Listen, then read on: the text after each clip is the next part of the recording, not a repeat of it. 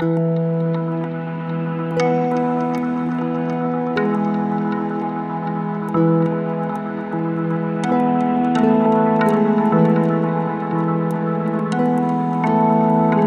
there, this is Mike, and you're listening to Feeling Twisty. I'm really glad you're here. In the first chapter of Joshua, God is talking to Joshua, the man who became leader of the Hebrews on the death of Moses. He tells him, I have given you every place that the sole of your foot will tread on. God is I am. And that's the same for you and me. My awareness of being is God, and so is yours. These aren't separate people in the Bible. These are all states of consciousness within every one of us. Joshua means I am saves and is told that wherever he sets his foot, wherever he goes, it's his. This can be taken literally that wherever we go, the land is mine to take. And that kind of thinking has shown up in scripture based countries for centuries. Governments have used verses like that to justify the taking of other people's lands and to justify obliterating whole cultures. But that's when you're taking things like this literally and using them, these verses, as an excuse to hate and to murder. But that's not what this is about. That's not what it's saying. This is an internal movement Wherever I go in imagination, if I occupy it, it's mine. The sole of your foot isn't necessarily the actual foot. Soul means power, and foot is a euphemism for pudenda. It's using the reproductive parts to symbolize the power that is within us. Wherever I go in imagination, even if it's harmful to me, it will be mine. Whatever state of consciousness I inhabit, I'll experience. Romans 10:13 says, "For everyone who calls on the name of the Lord will be saved." Call on my uh, I amness, and I will be saved. I was raised to believe that I had to end every prayer with the phrase, in the name of Jesus, for it to be a true prayer, for it to work, for it to stick and I had to rebuke the devil with the name of Jesus. And I sang songs about the power of the name of Jesus. There are religious groups today that have split over whether or not to say in the name of Jesus or in the name of the Father, Son, and Holy Spirit when baptizing someone. Whole denominations have been formed over that silly little debate.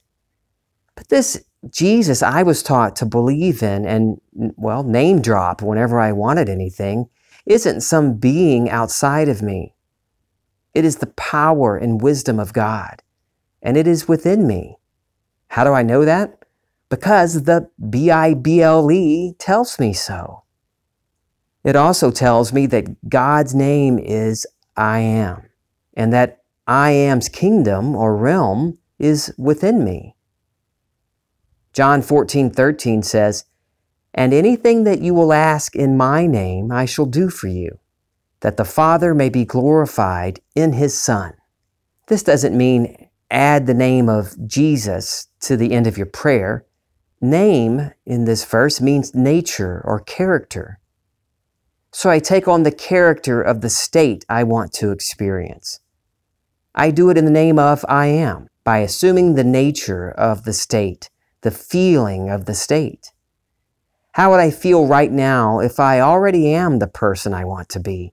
Or how would I feel if I already had the thing that I want? The Father is unconditioned awareness. I condition it by who and what I am imagining I am.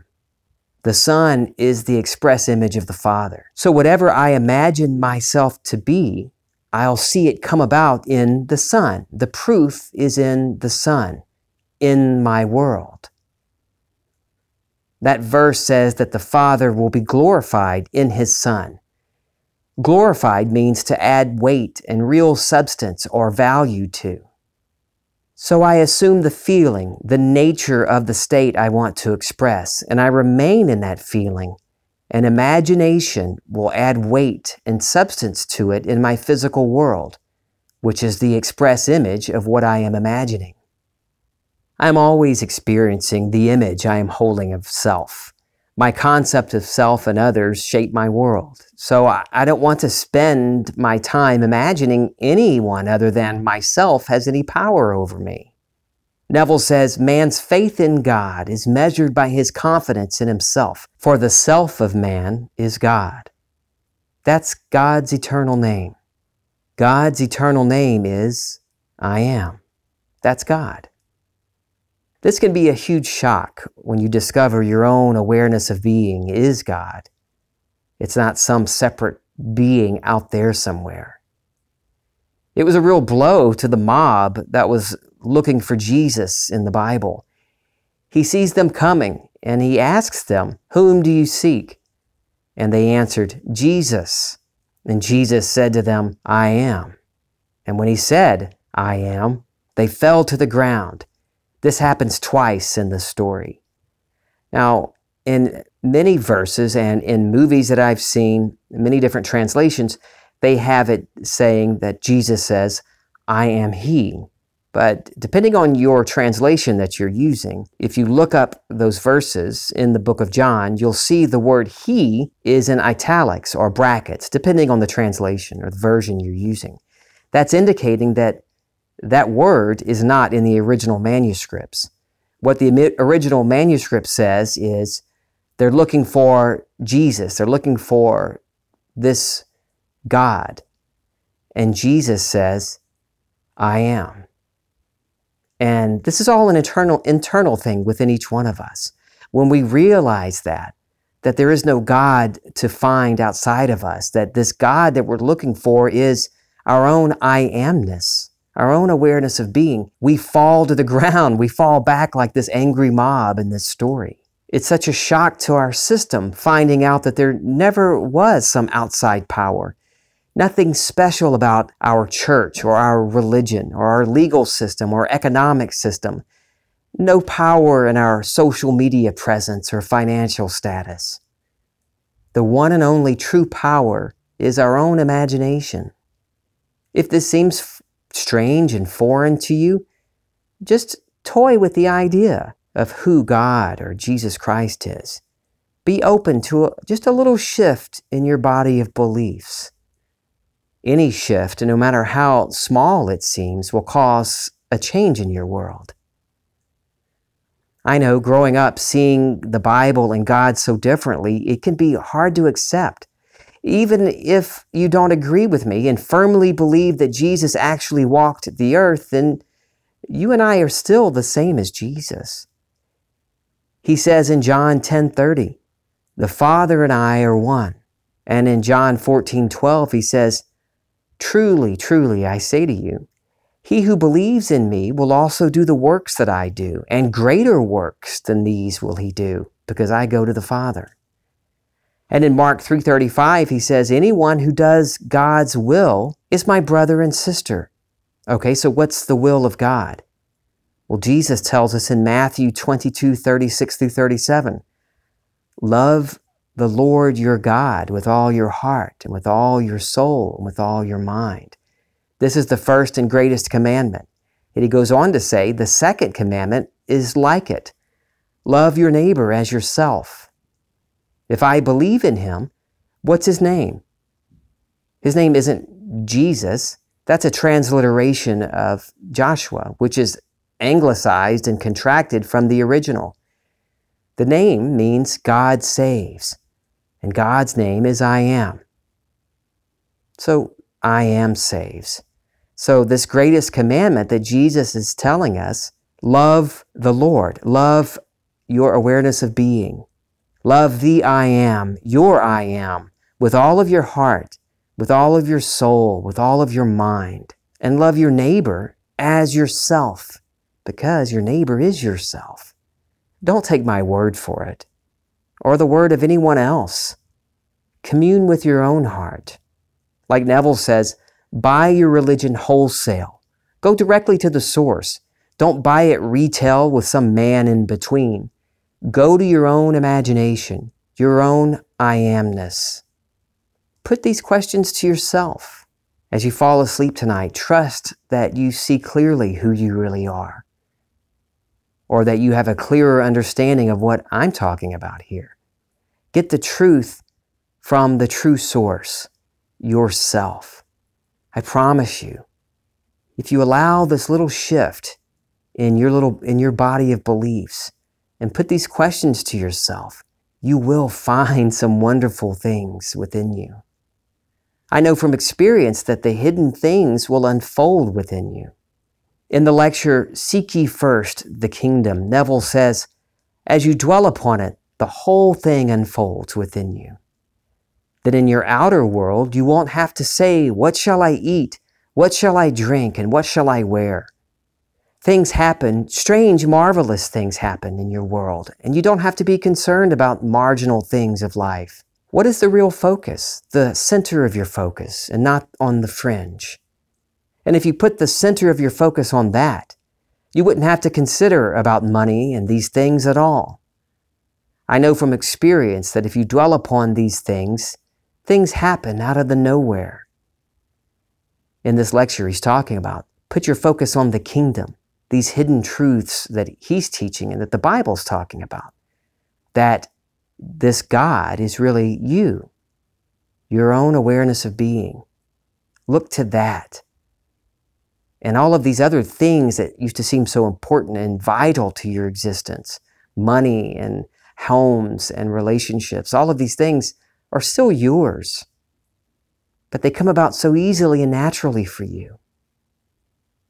As the layers peel back, you'll know that you can move yourself and anyone else into a lovelier state by simply assuming it's done. You'll know that by having a little imaginary conversation with a loved one about their good fortune, you've set it as done, and it will be done. I wasn't interested in the deeper truths that Neville is talking about, not for not at first, and not for a while. I wanted things. I wanted the things that were so important to me.